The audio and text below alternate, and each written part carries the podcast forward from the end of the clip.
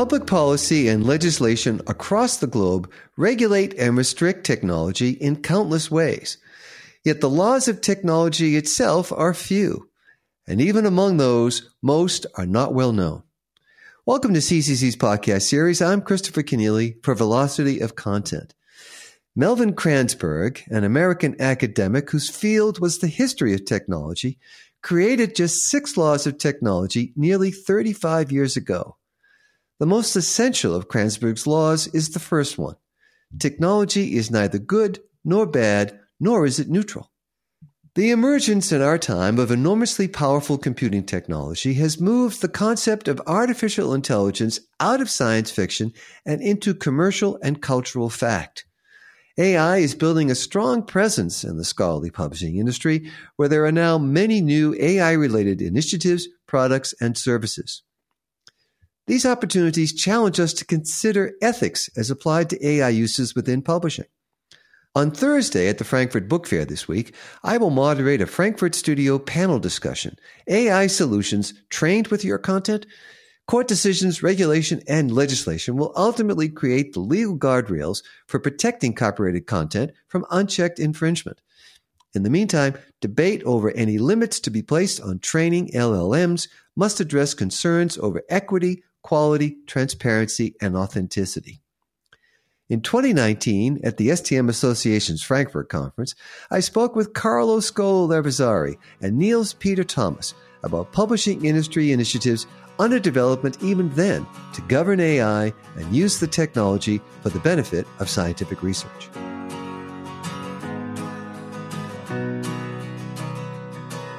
Carlo, I, would like to open with you STM has been on this story for, for some time. And indeed, uh, looking back to Future Lab, uh, I believe in 2018, you identified that the future reader, or the reader of the future rather, is a machine. And, and that was the, the, the starting point for some of the work you're doing. So tell us about that. So already starting back in 2017, 2018 at STM, um, we found that it, it is necessary to break this down a little bit and unpack and look what, what does it mean for publishers. We have to realize that for the foreseeable future, it's about data and quality data and whether pu- publishers can be perceived as partners to make this data available because the entire AI world is really a development now on big data and big computing power. The algorithms have been around for 40, 50 years. That's not new. What's really new is the capacity to harness data and uh, a further avalanche of data is coming towards us in any case that will swamp all discussions. At least that's my prediction. Whether subscription or open access will be all about data then. We've broken this down to four areas. How does AI help publishers to do a better job in-house, so to speak, uh, back office, even though back office doesn't really exist anymore in a digital company. But uh, second, how can, can AI help to uh, make the content that publishers sell more valuable or offer? And uh, thirdly, are there specific skills in organizing content, in, in, in, in curating content that publishers can actually extend. And AI may, in fact, become the main thing that publishers of the future will do. And indeed, maybe the reader of the future is perhaps a machine. Well, expand on that point because this is an area that publishers already have some expertise in, right? That is curating, organizing data, information. And so this is a natural progression of that work. Correct. So uh, data um, in, in, in German we have this word called data salad.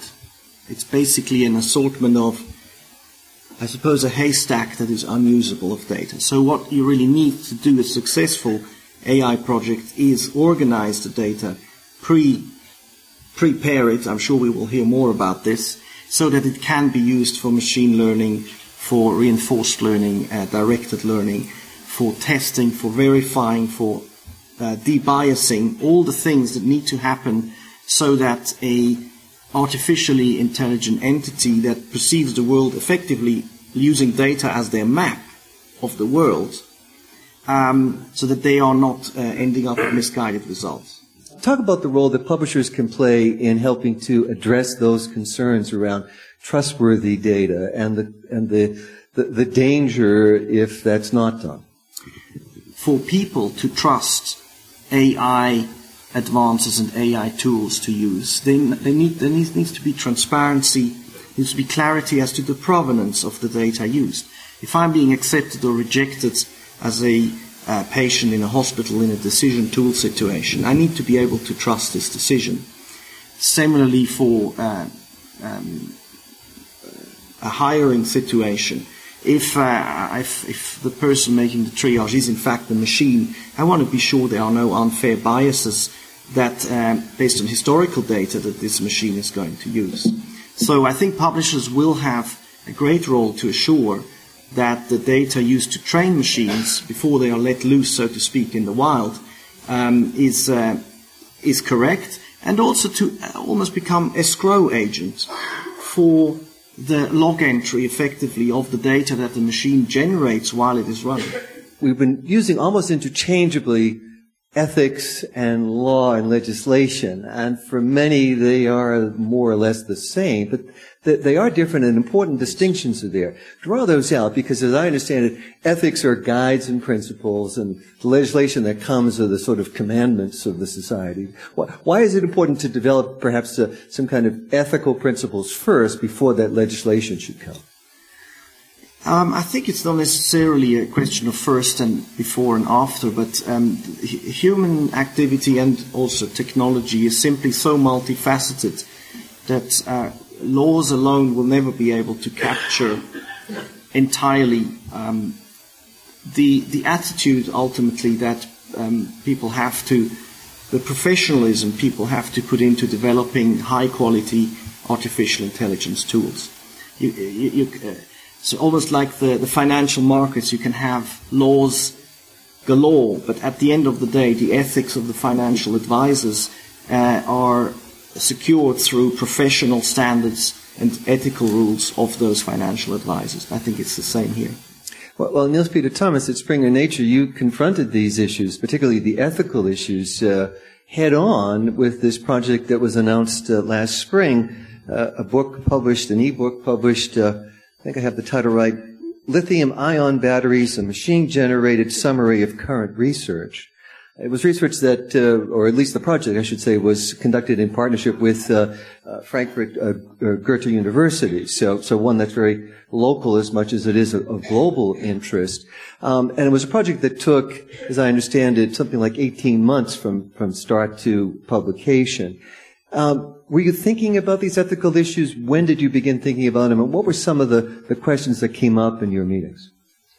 Actually, Carlo was referring to the machine as a reader of the book, and, and we, we tried to look at um, from the other side. The machine as a creator of knowledge, the machine as an author, as a writer of, of books. So we, we actually did it. So half a year ago, we published this book, and it was actually an idea that was born exactly two years ago at Frankfurt Book Fair when I was um, standing together with colleagues thinking, is that actually possible? And we thought, we, we thought it through and we thought it takes at least one and a half years, and, and in the end, it was exactly the time we needed. But for, for us, it was from the beginning, it was very clear that this is only half a very important challenge in terms of technology. How do we master to really, um, as you said, um, bring the data together, um, let the machine learn, produce something really meaningful? Um, because our ambition was that the chemist, um, chemistry community should say, this is useful for us, we, we need it, so um, we want to read it. it. It must be a humanly, human readable, machine written book, so that was our ambition. And we thought from the beginning we want to be first because we, we believe we, it should be a publisher who does it first and not a tech giant because exactly we said um, we want to make it very transparent from the beginning and say this is exactly um, what the machine can do right now. This is the state of technology as of today. We need to start a discussion on the ethical aspects of it and the responsibility. So we made it very transparent in the book um, that um, there that what the limitations of the technology are. And it, I mean, this is our first attempt, and the community gave us very positive um, feedback to it. But it's far from being perfect. And now we need to really think about this other half of the challenge, which is really a legal challenge what happens if somebody um, infringes the copyright of this book, whose rights actually are violated? I mean, these are very new questions that we have to ask. But then also, who takes um, who takes the responsibility? What if the machine summarizes something where we say this is inappropriate? How do we do it?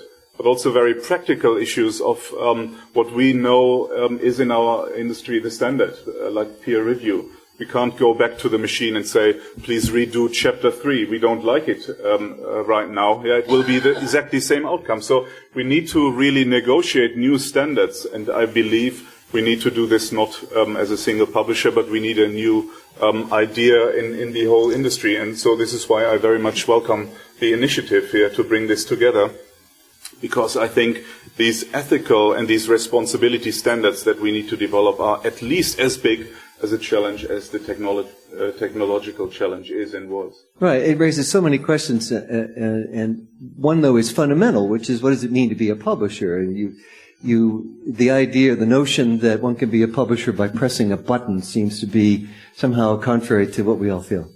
Yeah, I think um, as a um, as the managing director for books for Springer Nature, it's a very compelling idea. Yeah, um, if we don't need any authors anymore, maybe we don't need any editors anymore, if we can do it all by the machine. But this, of course, will not happen. Yeah? So this is a, um, as we very transparently say in the subtitle, it's a machine-generated summary of existing, of current research. So we are we are producing a new perspective, but we are not producing um, in in the um, in a in a technical term, we're not producing new knowledge. Um, but for readers who have no time to read all the five to ten thousand articles that are somehow summarized in, in, in such a book, um, if you don't have that much time, and most of us um, haven't, then um, it creates a new perspective. So it is kind of a new um, view and a bias-free summary of existing research um, which is then almost by the push of a button to be created. And that gives us a completely new role. That's true. Yeah? Right. And we have to think about, do we want this role? Can we take this role? Should we? Or should we involve more um, experts, more authors to, to check it, to correct it? Should it be our responsibility? Is it the responsibility of a reviewer, of the community? I think these are very, very important questions, but there is no final answer to them.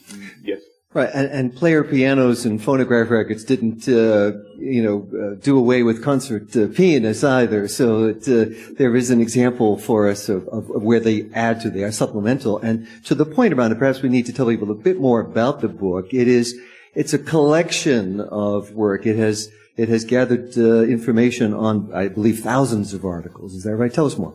Well, I mean, I, I, I, cannot go too deep into the technology because in the end it's um, indeed quite complicated, but the basic idea is that we show to, an, to a pipeline of algorithms everything that we have published in a certain discipline in the last, um, let's say, five years or so. In this case, it was everything about lithium-ion batteries, everything about electrochemistry.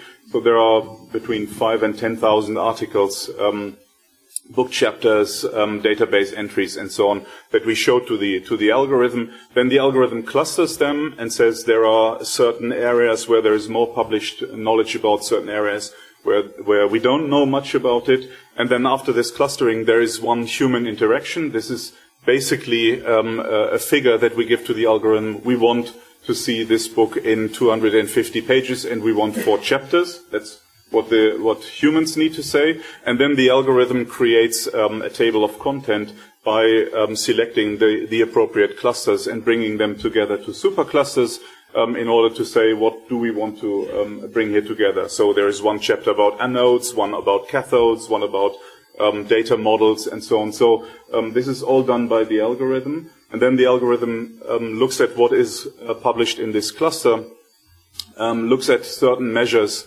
um, what is important, what is less important, where, where do we have no, more knowledge um, um, according to specific parameters, um, what seems to be more important to the community and what not, and then um, extracts the most important facts um, and, and uh, text parts of the original works. Of course, properly cites it. So my legal colleagues assured me that we are not infringing copyright here. But then it is all uh, summarized by the machine, and then there's some semantic parsing and some, um, um, and we then um, change the size of the text. So we, we, we bring it together.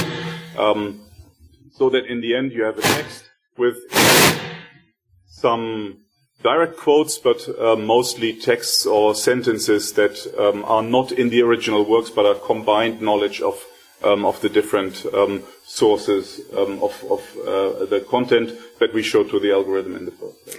Um, but I believe a, a, librarian came to you and, and uh, raised some some alarm bells or raised some red flags, I should say, uh, regarding the potential here for abuse. And, and, and just tell us about that. I mean, when we when we published it, it was really our um, intention to start a discussion on the consequences and to start a discussion on how do we control this technology in the end. Um, and since then, we are discussing it with lots of librarians. And indeed, one librarian um, came to me and said, um, "It's really very fascinating. It's very interesting. I, I support the idea that this is um, a good idea to to experiment with, but you can abuse this technology."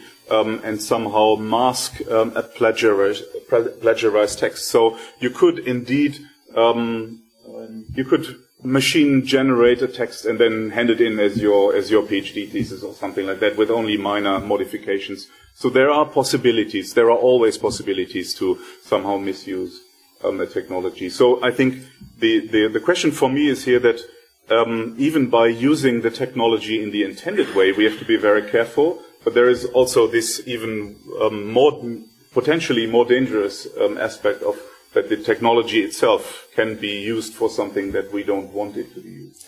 But um, I'm an optimist.